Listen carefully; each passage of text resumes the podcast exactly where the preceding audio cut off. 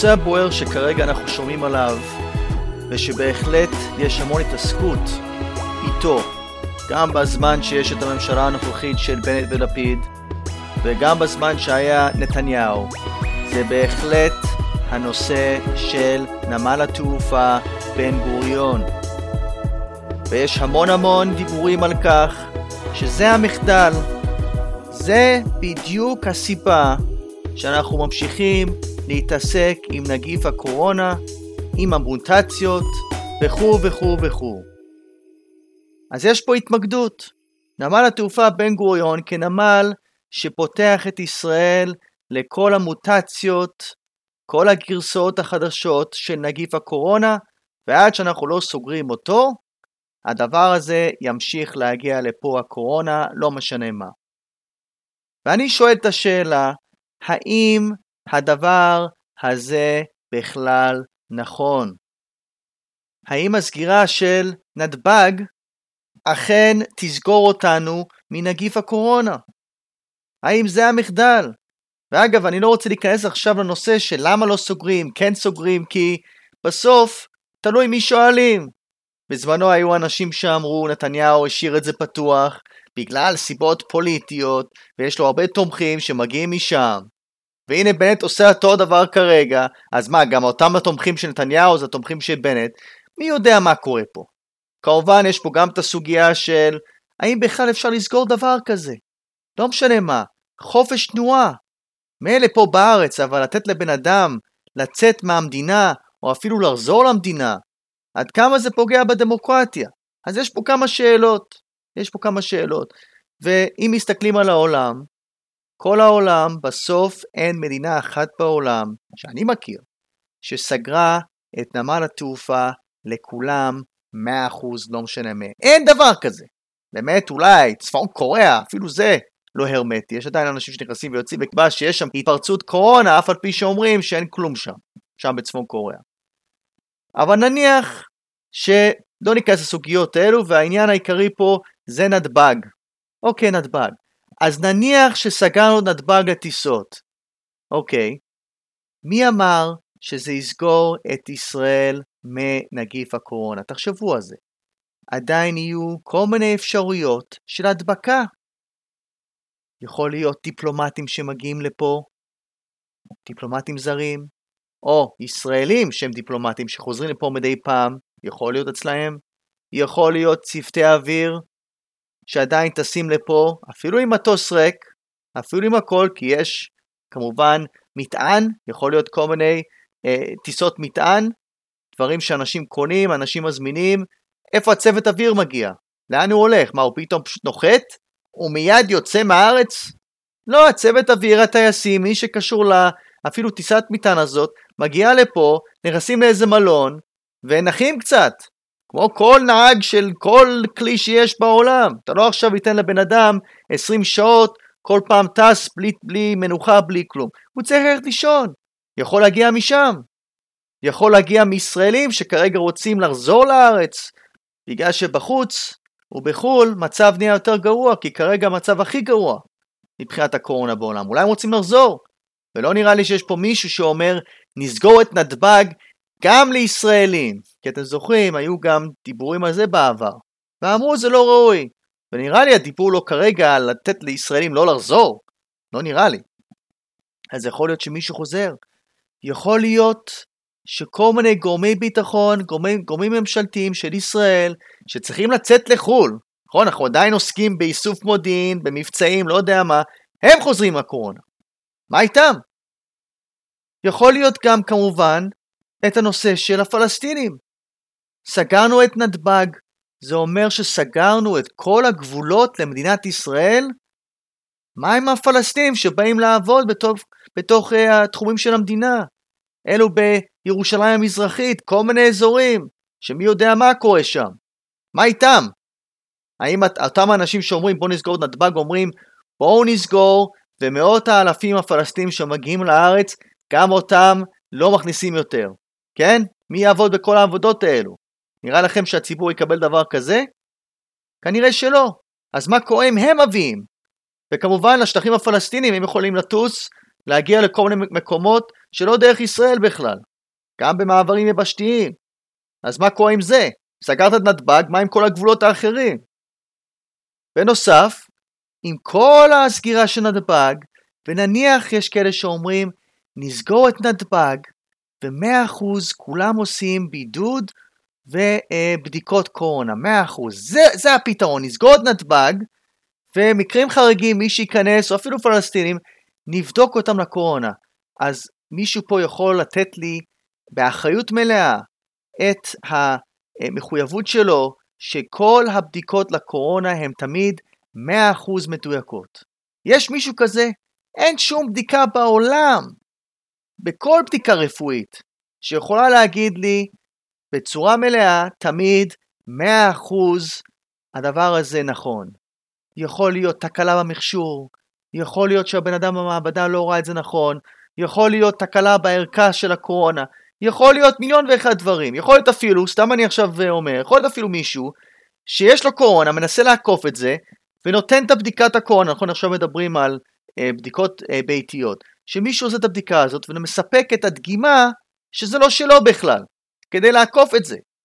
אז מי שאומר, בוא נסגור את נתב"ג ונעשה בדיקות 100% למי שנכנס בצורה, אתה יודע, יש חריגים והכל, ואפילו פלסטינים, מי אמר שזה 100% בדוק הבדיקות לקורונה? עדיין יכול להיות מצב שמי שמקבל עכשיו תשובה לבדיקה, שאין לו קורונה, עדיין יש לו קורונה. יכול להיות אפילו, אגב, דיווחים שאולי קשה לבדוק את הקורונה, צריך קצת יותר זמן עד שזה מתפתח. מי יכול, מי יודע פה? מי יודע פה? אז הנה עוד סיבה. בנוסף, יכול להיות מצב, ויש כבר דיווחים, שחיות, בעלי חיים, יש להם קורונה, הם נכנסים לפה מכל מיני סיבות, יכול להיות סתם, עוברים את הגבול בלי שום בקרה, בלי דרכון, עוברים, עושים ציפור, לא יודע מי מגיע, והם מדביקים מישהו. ואז הבן אדם הזה מדביק עוד מישהו, ועוד מישהו, ועוד מישהו. איך אתה מונע דבר כזה? זה לא שאתה סוגר, סוגר עכשיו את כל השמיים לכל תנועה, גם בעלי חיים וגם בני אדם. איך אתה עושה את זה?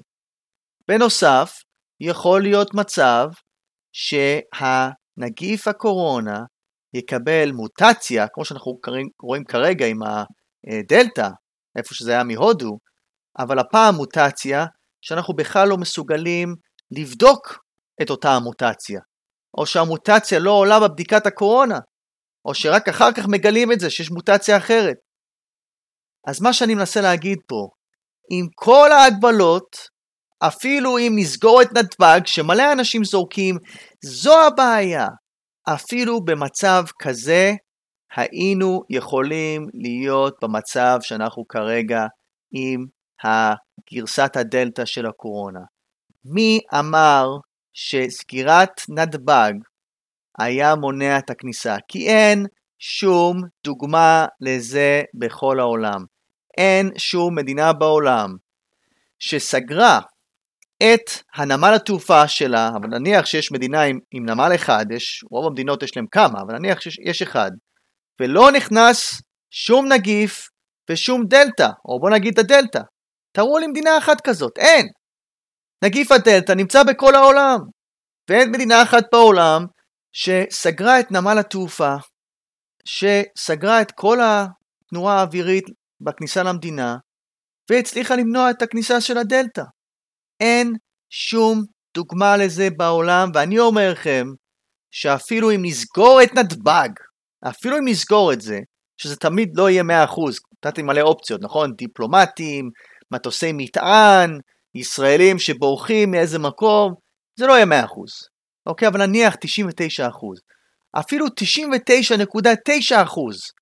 אף אחד לא נכנס, אף אחד לא יוצא. עדיין הנגיף יכל ויכול להגיע לפה, וגם המוטציות שיש כרגע וגם בעתיד. יוכלו להגיע לפה. ואני רק אתן דוגמה. אתם זוכרים בזמנו, אחד האירועים הכי מתוקשרים בקטע של הקורונה בזמנו, לפני הרבה זמן כבר, זוכרים את ה Diamond Princess? זוכרים את זה ביפן? את השייט הזה, שהיו איזה 20, אם אני לא טועה, 20 אה, ישראלים שם במקום, זוכרים את זה? והיפנים, כולם אמרו, הנה היפנים, תראו, הם עושים את זה כמו שצריך. כל ההגנות, כל הדברים, מבלי להיכנס אפילו לעובדה שאפילו עם כל ההגבלות, הדבר הזה היה כישלון מוחלט מבחינת היפנים, שהנגיף התפשט בכל האונייה הזאת, זה לא עשה כלום, אבל נניח, נניח לזה.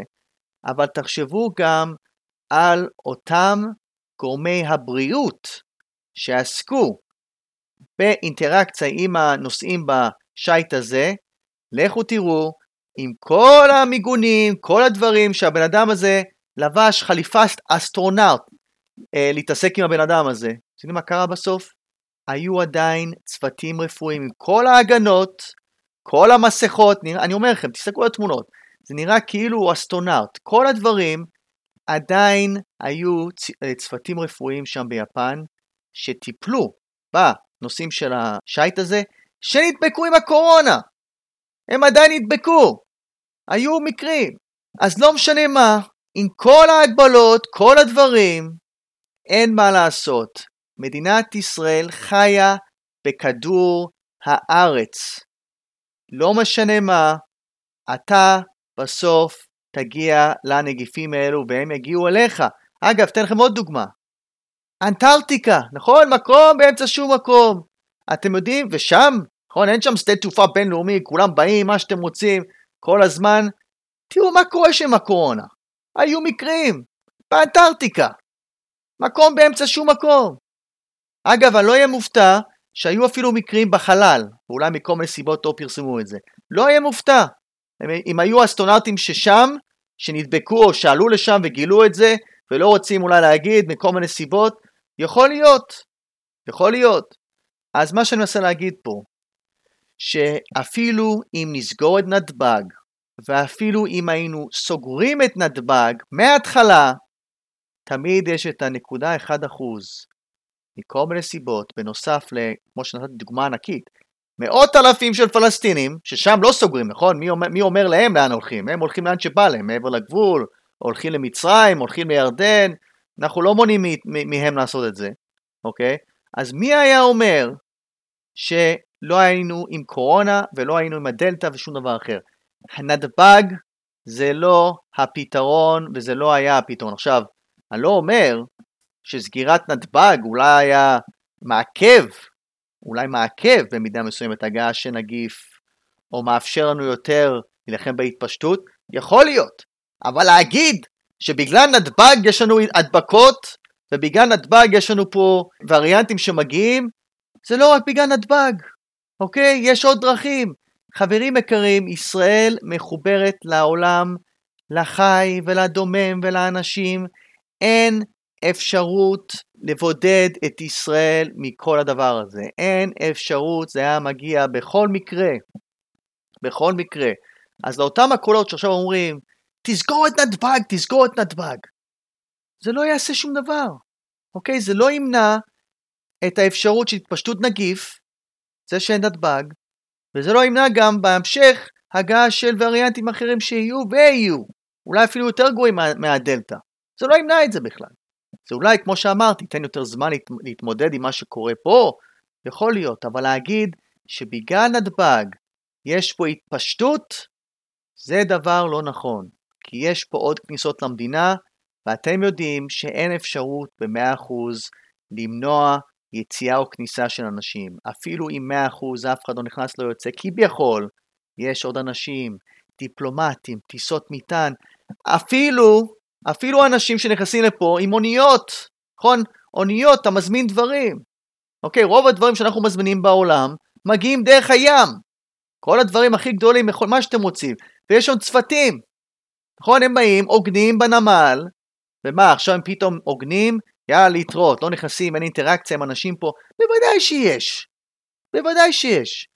אז אם מישהו רוצה באמת, אם חושבים על זה, אם אתם באמת רוצים 100% לבודד את ישראל, ושוב, אני אומר אפילו זה אולי לא, אבל נניח 100%, אתם יודעים מה זה אומר? זה אומר, אין כניסה או יציאה מישראל, לא משנה מי אתה, לא משנה לשום מטרה, אין כניסה או יציאה לישראל, גם בכללים האלו, בים וגם ביבשה.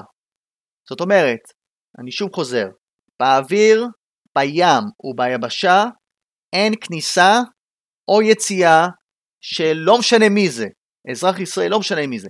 אתם בעד דבר כזה? ואף על פי שאפילו אם נעשה דבר כזה, אני אומר עדיין יכול להיכנס, עדיין יכול להיכנס דרך חיות אפילו, מי היה יודע, ואגב, יכול להיות אפילו שהווירוס מקבל מוטציה, שעכשיו הוא מדבק יותר עם אה, משטחים. אז אחרי זה אנחנו נצטרך להגיד, אין כניסה או יציאה של כל אדם, לא משנה מי אתה, אזרח, לא משנה מי אתה, לא דרך הים, לא דרך היבשה, לא דרך האוויר, וגם נצטרך כנראה, אם זה באמת תעשה מוטציה, אין שום כניסה של שום דבר, תכלס, שום פריט.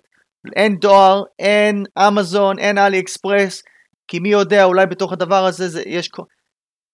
לעולם זה לא יקרה. לעולם זה לא יקרה. לא נוכל לעשות את זה. לא נוכל לעשות את זה. ושוב, נתב"ג זה רק דוגמה אחת. עכשיו, אם אתם רוצים להגיד, יכול להיות שאומרים, נתב"ג, אתה צודק, אתה צודק, וואלה, אי אפשר לסגור את זה, אבל מה צריך להקפיד על הבידוד? זה אין בעיה. רוצים להקפיד, אבל אני גם אומר את זה שוב, אפילו עם העניין של הבידוד ובדיקת קורונה, כמו שאמרתי לפני כמה רגעים, גם בדיקה לקורונה יכולה להיות טועה. אז אפילו בן אדם היה בבידוד, קיבל בדיקה שלילית, יכול להיות שזה טעות. אז מה שאני מנסה להגיד פה בשורה התחתונה, אין דרך של 100% להגיד, ומישהו שיגיד את זה, שהיינו יכולים למנוע את ההגעה של הקורונה לפה, או את הדלתא לפה, וכל וריאנט אחר שגם יש. עכשיו דלתא פלוס, אין אפשרות כזו. ולפיכך אני גם אומר, שמה שקורה כרגע תחת הממשלה של בנט ולפיד, כנראה היה עלול לקרות בסבירות גבוהה גם תחת הממשלה של בנימין נתניהו. זה לא קשור לבנט, זה לא קשור ללפיד, זה קשור לאיך הנגיף עובד. והעובדה שאתה בסוף לא יכול לבודד את עצמך 100% מהנגיף הזה.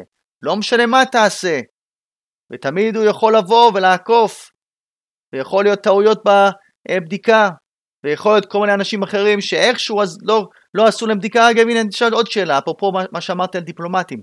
האם דיפלומט, שימו לב מה אני עכשיו אומר, האם דיפלומט זר שמגיע לישראל, האם אתה יכול לחייב אותו לעשות בדיקת קורונה? אני שואל שאלה, האם זה דבר נכון שאפשר לחייב אותו? כי מה עולה לי בראש כרגע? יכול להיות דיפלומט שמגיע, לא בא לו בדיקת קורונה, לא רוצה. אומר חסינות דיפלומטית, לא עושה.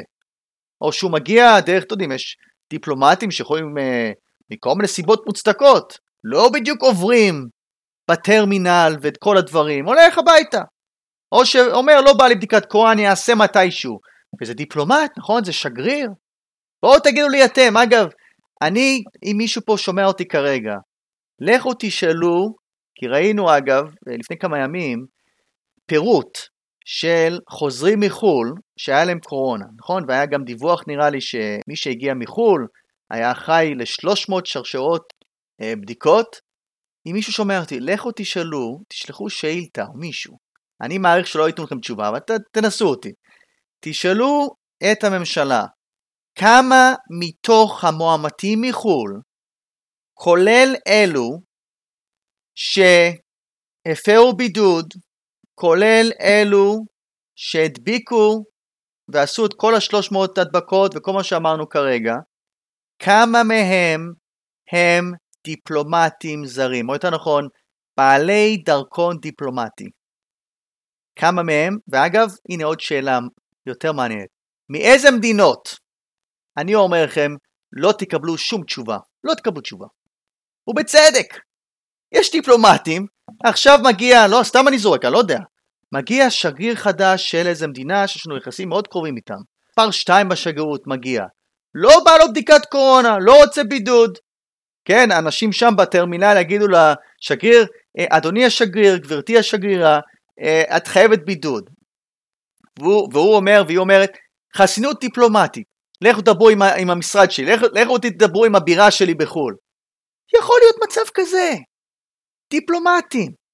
גנרל בכיר שמגיע, בדיוק ראינו, סתם אני, לפני כמה ימים, ושוב, אני לא אומר כן או לא, היו כל מיני אנשים, דיפלומטים, אנשים מגיעים, עושים אימונים עם צה"ל, מגיעים חיילים, גם מגיעים עם, עם uh, דרכון דיפלומטי מחו"ל, חיילים לעשות שם אימונים משותפים איתנו פה בצה"ל, בישראל.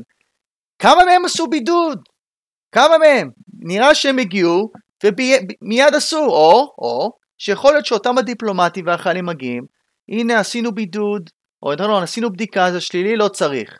ואולי הבדיקה מזויפת, אולי זה לא נכון, אולי הם בדקו את זה שם לא כמו שאנחנו בודקים. בשורה התחתונה, בשורה התחתונה, מה שאני מנסה להגיד פה, שיש מספיק דרכים לעקוף את כל ההגבלות שאי פעם יהיו פה, וגם דברים שיכולים לקרות בטעות, וגם דברים שימשיכו לקרות בצדק או לא בצדק, גם אם נסגור את נתב"ג. נתב"ג סגור, לא סגר ולא יסגור את הקורונה מישראל ולא יסגור את כל הווריאנטים מלהגיע לישראל ולא יסגור את ההתפשטות של וריאנטים אחר כך פה בישראל. זה לא ימנע את זה, זה לא ימנע את זה. זה שוב יכול, כמו שאמרתי, לתת לנו זמן להילחם בקורונה, לתת מרחב זמן, לתת פה עלייה אולי פחות מסיבית, אולי משהו, אבל למנוע 100% לא יקרה. ויכול להיות שעכשיו יגיע לאיזה משהו אחר לפה, אפילו שיש יותר זמן, מוטציה אפילו יותר גרועה, והתחלנו עוד פעם עם ההתפשטות, אפילו שנתב"ג כביכול סגור. אי אפשר לסגור את ישראל נגיפים, לא משנה מה שתעשה. ואני אומר לכם, מאזינים יקרים, אם אתם באמת רוצים לסגור הכל, אולי, לא יודע, וזה יכול לגרום לאיכשהו בידוד, יכול להיות, למעט אולי הדוגמה שאמרתי עם חיות, אבל נניח, אולי מוטט, מוטציה שגם, אבל נניח, איכשהו הכי 100%, אתם יודעים מה זה הכי 100%? כמו שאמרתי, לסגור את כל השטח האווירי, אין כניסה ואין יוצא, שלא משנה מי אתה. כל השטח היבשתי, גם גבולות יבשתיים, אין נכנס, אין יוצא. גם ימי, אין שום ספינות, אין אוניות, אין משלוחים, אף אחד לא מגיע. לסגור גם את כל הפלסטינים שלא ייכנסו לישראל, כל הצעדים האלו. אתם מוכנים לדבר כזה? הציבור יעשה את זה? הציבור מוכן לסגור את הכל למטרה הזאת? זה אומר אין אמזון, אין אלי אקספרס, אין דואר בינלאומי, אין UPS, אין מטען, אין מכוניות חדשות, אין חלקי חילוף, אין כלום. אנחנו מוכנים לזה? ואגב, אני אגיד שיכול להיות שיום אחד, מכל מיני סיבות, נצטרך לעשות דבר כזה. אני מקווה שזה לא מה שאנחנו מדברים עליו כרגע, אבל יכול להיות, ואגב, אם מסתכלים על ישראל, מכל העולם, כנראה שיש לנו יתרון לעשות את זה. אוקיי? יכול להיות שיש לנו אפשרות כזאת. מבחינת יכולת וממשלה די אה, ריכוזית פה, שמסוגלת לתפעל את כל המערכות, אין פה פדרציה, יכול להיות שנוכל לסגור מיידית את היבשה, האוויר והים, ואת כל הקשר שלנו לחו"ל. יכול להיות שנצטרך יום אחד מכל מיני סיבות, כל מיני סיבות. מקווה שזה לא יהיה עם הקורונה, שלא הגענו אפילו לצעד הזה. אבל זה בהחלט מה שאפשר לעשות אם מישהו אומר בוא נבודד, 100%. נתב"ג לא יעשה את זה. זה כולה פתח אחד קטן שלעולם לא יהיה סגור 100% בגלל כל הסיבות שמניתי, וגם אם זה 100% עדיין יש עוד דרכים להגיע לישראל, להכניס נגיפים ולהכניס את הווריאנטים.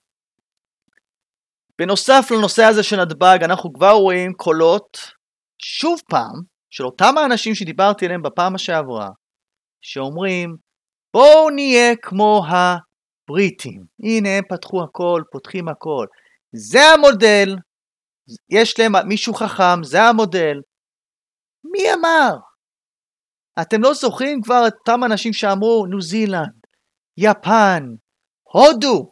אני, אני אומר לכם, כנסו לגוגל. תחפשו באנגלית, בעברית, הודו הדוגמה הכי טובה להילחם בקורונה, תראו איך הם עושים את זה. אמרו את זה! תראו מה קורה בהודו. אמרו את זה, ואנשים אגב שאמרו, לא אמרו, אה, אני מצטער, או לא אומרים, אה, תודה לאל שלא הייתי ראש הממשלה בזמן הזה, כי אם היינו עושים את זה, אה, היה פה בעיה. לא, איפה הם? אז אני אומר, שוב, בואו נמתין, בואו נראה מה יקרה בבריטניה. אגב, גם סינגפור אומרים, הנה המודל, הנה המודל. בואו נראה, בואו נראה, בואו נחכה. מה הבעיה לחכות קצת לפני שאנחנו ממליצים על מקרים בחו"ל לגבי הקורונה? לא למדנו את הלקח כבר? מאותם המדינות שאמרו, הנה ניו זילנד, הנה יפן, הנה שוודיה, זוכרים אותם? הנה שוודיה, הנה מרקל בגרמניה, הנה טיוואן, הנה כל המקומות האלו. בואו נראה, ותראו איפה הם היום. אז אני מציע לכולם, לכל מי שזורק דוגמאות, דגם זה, דגם זה, אני ממציא, ממש מציע לכולם, בואו נמתין, לראות מה קורה שם, לפני שאתם אומרים בואו נאמץ את זה פה. או לפני שאני אומר, כל הכבוד להם, עשו משהו בתבונה. בואו נמתין. כי גם פה, אגב, היו אנשים, והיה מאוד קל לי להגיד את זה בזמנו, כי אני אמרתי, יש, אני אופטימי לגבי היכולת של ישראל להתמודד עם הקורונה. היו אנשים שאמרו, הנה נגמר הקורונה. זוכרים? לפני כמה חודשים. מסיבות בלי מסכות. נגמר. נגמר. ואני אמרתי פה, ואתם יכולים לראות את הפרקים, הכל נשמע שם, מה שאמרתי. אמרתי בזמנו, ישראל כרגע במצב הכי טוב בעולם, והעולם המצב הכי גרוע בעולם, אבל זה אומר לנו דבר אחד, לא להיכנס לשאננות, אסור לנו לחשוב שנגמר הכל, יכול להיות שיהיה פה איזה וריאנט, יכול להיות מוטציה, אסור לחשוב שהכל נגמר. אסור לחשוב את זה, ואמרתי את זה. וההפך, היו אנשים שאמרו, אפילו גורמי רפואה, נגמר להוריד מסכות. לכו בפייסבוק, תראו, כל מיני בתי חולים עשו שם ריקודים, נגמר, ניצחון. לא ניצחנו עדיין. אי אפשר לנצח, אמרתי את זה כבר בעבר. אנחנו נמצאים במלחמת עולם. לפעמים יש זמנים ויש מדינות שכרגע יותר טוב, אבל אחרי כמה זמן מצב נהיה יותר גרוע שם. יש עליות, יש ירידות, ואנחנו בקרב. יש פה קרב. ומי שחושב שהמצב הכי גרוע שכרגע נמצא זה לא בישראל, הלוואי שכך יהיה. הלוואי שכך יהיה, אבל יש פה בסוף דבר אחד ודאי. הדבר היחידי שוודאי בכל נוגע לקורונה, לחיסונים, לכל הדברים, זה האי ודאות. ככה זה היה מהיום הראשון, וככה זה נהיה עכשיו ביום הזה. תמיד היה כך, גם בזמן שהמצב היה גרוע פה, והמצב היה הכי טוב פה, תמיד זה הדבר התמידי. אז מה שאנחנו צריכים לעשות, שאנחנו מכירים בעובדה הזאת שבסוף אין כרגע יכולת לבודד את ישראל מהנגיף שחוגג בצורה גרועה ביותר בעולם ופוגע בכולם בעולם, מיליונים, מיליארדים האמת היא, מיליארדים תחת איום, אנחנו גם צריכים לדעת שיש פה יכולת גבוהה של ישראל להתמודד עם מצב, ומה היכולת שלנו? להסתגל למצב. להסתגל למצב, ואם חושבים על זה ישראל, ואמרתי את זה אפילו בתחילת הקורונה, פה בפודקאסט וגם ברעיונות, שאם יש מדינה שאני אומר לכם בואו נהיה פה בזמן חירום כזה, זה ישראל, בגלל שיש לנו יכולת להסתגל לאורך כל ההיסטוריה, מלחמות, בידודים, בעיות, עלייה ענקית, מצב כלכלי גרוע, אנחנו מסוגלים להסתגל. אז מה שאנחנו צריכים לעשות פה זה להסתגל למצב הזה, להמשיך לחסן את האוכלוסייה, להמשיך לחפש וגם לפתח חיסונים יותר טובים, ואמרתי את זה אפילו שצריך להמשיך בצורה מהירה לפתח חיסון ישראלי. אנחנו גם צריכים להמשיך ולנסות לפתח תרופה לקורונה. זאת אומרת, לאפשר גם למישהו עם הקורונה לצאת מזה עם תרופה, לא רק להיחסן מזה. אז צריך גם את זה. צריך להמשיך ולדרבן אנשים להקפיד על ההנחיות שיש כרגע, אם זה מסכות, כל דבר אחר. כי אם הם לא עושים את הדבר הזה, אולי יותר קל לשים מסכה, איך הם יעשו את הדברים היותר קשים אם נצטרך עם הקורונה ודברים אחרים? איך נעשה דבר כזה? אז אנחנו צריכים כבר להרגיל אותם. כמו שהיה עם הקסאמים, זוכרים את זה? אה, הקסאם לא עושה שום דבר. רק כשהקסאם התחיל לפגוע עוד יותר באנשים, ואחרי שגם גילינו שכיבת ברזל זה לא תמיד 100%, אנשים עכשיו יותר מקפידים שהם מקבלים את הנהלים ואת העדכונים ואת ההגבלות של פיקוד העורף. כמו שאומרים בצה"ל, החוקים האלו נכתבו בדם. אז בואו נוודא שאין הרבה דם שזורם פה עד שאנחנו נקבל אוכלוסייה שדי מקבלת את ההנחיות. ההנחיות שאמורות לשמור על כולנו. אז אנחנו צריכים להמשיך עם זה, עם הקמפיין הזה, וגם כמו שאמרתי פעם שעברה, להמשיך להגיד לאנשים, החיסון לא מונע כרגע קורונה, הוא מונע מחלה קשה יותר של קורונה בהסתברות מסוימת. זו האמת שהייתה פה מאז ומעולם, אבל משום מה, הרבה אנשים אמרו לעצמם, חיסון קורונה, אני מתחסן מהקורונה, זה לא יפגע בי. אני לא אוכל להידבק ולא אוכל להדביק. זה אף פעם לא היה נכון. אף פעם לא היה נכון, ואנחנו נכשלנו אגב בנושא הזה של להסביר לציבור את זה בזמן שהחיסון אה, הגיע. אז יכול להיות שייקח זמן עם המגפה הזאת, ויכול להיות אגב שהמגפה לעולם לא תיגמר. אגב, יש מגפה שעדיין מוגדרת כמגפה בעולם, שהתחילה בשנות ה-80, אתם יודעים איזה מגפה? איידס. זו מגפה לפי ההגדרות של ארגון הבריאות העולמי. אבל מה קרה? אנחנו למדנו איך לוודא שהנגיף ה-HIV ומחלת איידס לא תתפשט בצורה מטורפת, אוקיי? לא תפגע במלא אנשים. מכל מיני דברים שיש לנו, תרופות, אמצעי הגנה, מיליון ואחד דברים. זה למדנו. אבל לקח זמן, נכון? לקח זמן. כשהאיידס התחילה, אף אחד בכלל לא יודע מה זה הדבר הזה. לא ידעו מה זה. חשבו שזה סוג מסוים של מחלה, חשבו שזה רק סוג מסוים של אנשים, לא ידעו, לא ידעו אפילו איך, איך לבדוק את זה בבדיקת דם, מיליון ואחד דברים. לא ידעו, לקח זמן. אז מה שאנחנו צריכים לעשות פה כרגע, וזה מה שהמדינה עושה כרגע, בסופו של דבר, לנוכח המציאות שאנחנו עדיין לא מצליחים לדעת הכל על הקורונה, אנחנו צריכים להאט את התפשטות המגפה עד שהיא כבר לא תהיה ברמה של התפשטות מסיבית כמו שזה קורה כרגע בכל העולם. ואנחנו לא יודעים עד כמה זה ייקח לנו מבחינת זמן לעשות את זה. כי אנחנו עדיין למדים על הנגיף.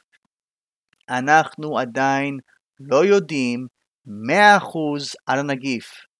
וזו הסיבה שאנחנו עדיין לא יודעים איך 100% להגן מהנגיף. אז אנחנו כרגע בקרב, במלחמה, לא רק כנגד הקורונה, אלא קרב כדי להכיר עוד יותר את הכלים שהכי אפקטיביים כנגד הנגיף הזה. וזה לא אומר שהממשלה צריכה להגיד לנו 100% תמיד את כל המידע שיש להם. זה לא התפקיד שלה. התפקיד של הממשלה זה לשמור על החוק והסדר, על שלום הציבור, ולפעמים יותר מדי מידע, או מידע שהוא לא 100%, יכול לפגוע בשלום הציבור, יכול לגרום לבהלה, יכול לגרום לחוסר אמון, יכול לגרום לציבור להגיד הממשלה לא יודעת משהו. הממשלה אמורה להוות דוגמה אישית. הדוגמה האישית היא בין היתר לא להיות בבהלה ולפעול בצורה שקולה, אפילו אם עכשיו צונאמי מסוים מגיע למדינה. זה חלק ממה ששלטון אמור לעשות. זו המחויבות שלה. וכן, לפעמים אפשר לשקר, אם אתה ממשלה, לשקר לציבור, להסתיר משהו מהציבור, לשם הביטחון. ואגב, אני לא אומר את זה, שר הביטחון לשעבר, בוגי יעלון, הוא בצדק אמר את זה, בזמנו שאמרו על המנהרות מהצפון, זוכרים את זה? שהתושבים אמרו, יש רעשים של מנהרות, ויעלון אמר, לא, אין, אין. ואז אחר כך הוא אמר, ידענו שזה כן, אבל לא רצינו להגיד מכל מיני סיבות, בשם הביטחון מותר לפעמים לשקר. בהחלט מותר. יכול להיות שזה דבר שטוב שלא נדע עליו, מכל מיני סיבות, או טוב שהאויב לא ידע עליו, אם אנחנו עכשיו נגיד את זה לציבור.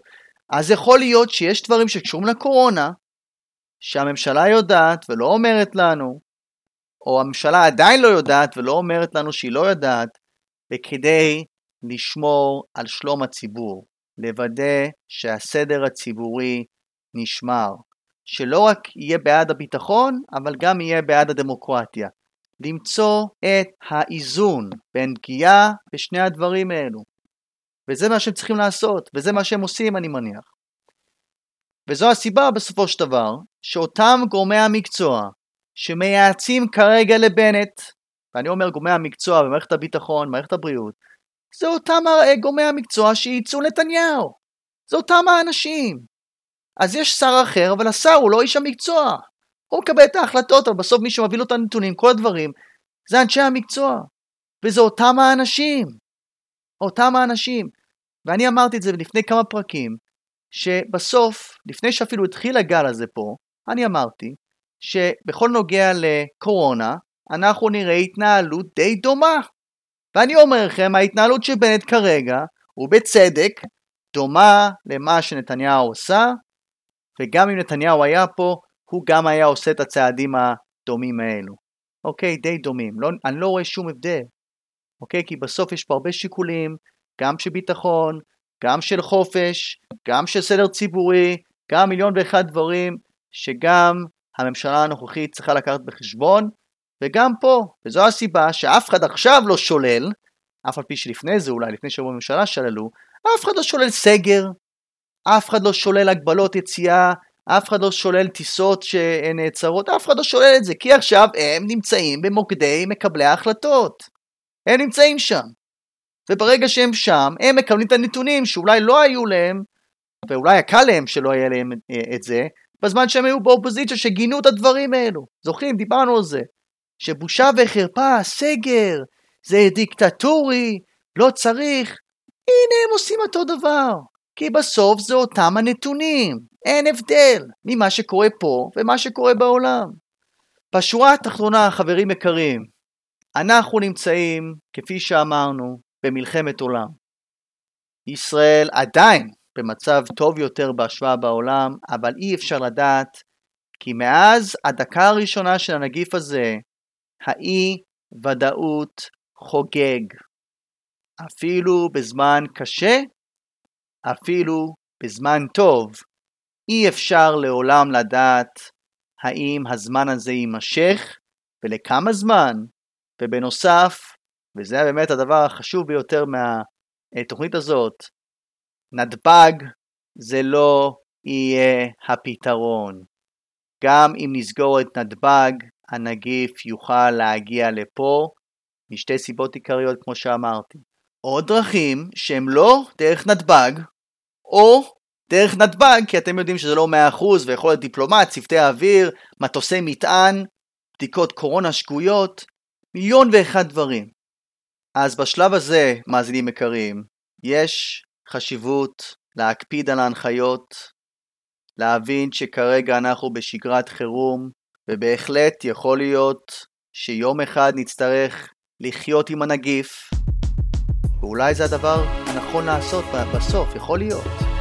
אבל אני מציע שאולי הדבר הכי חכם לעשות זה קודם כל להמתין עד שנדע מספיק על הנגיף לפני שאנחנו בוחרים לחיות איתו. כי הנגיף יודע הכל עלינו ואיך גופנו פועל לעומת מה שאנחנו יודעים עליו. תודה רבה שהצטרפתם, היה כיף, מקווה שנהניתם. אתם מוזמנים להגיע לאתר freeony.com, לעקוב אחריי, להעביר את הפודקאסט לכולם בספוטיפיי, אפל פודקאסט, בגוגל, נמצא בכל מקום. נתראה בפרק הבא, שבוע טוב, להתראות.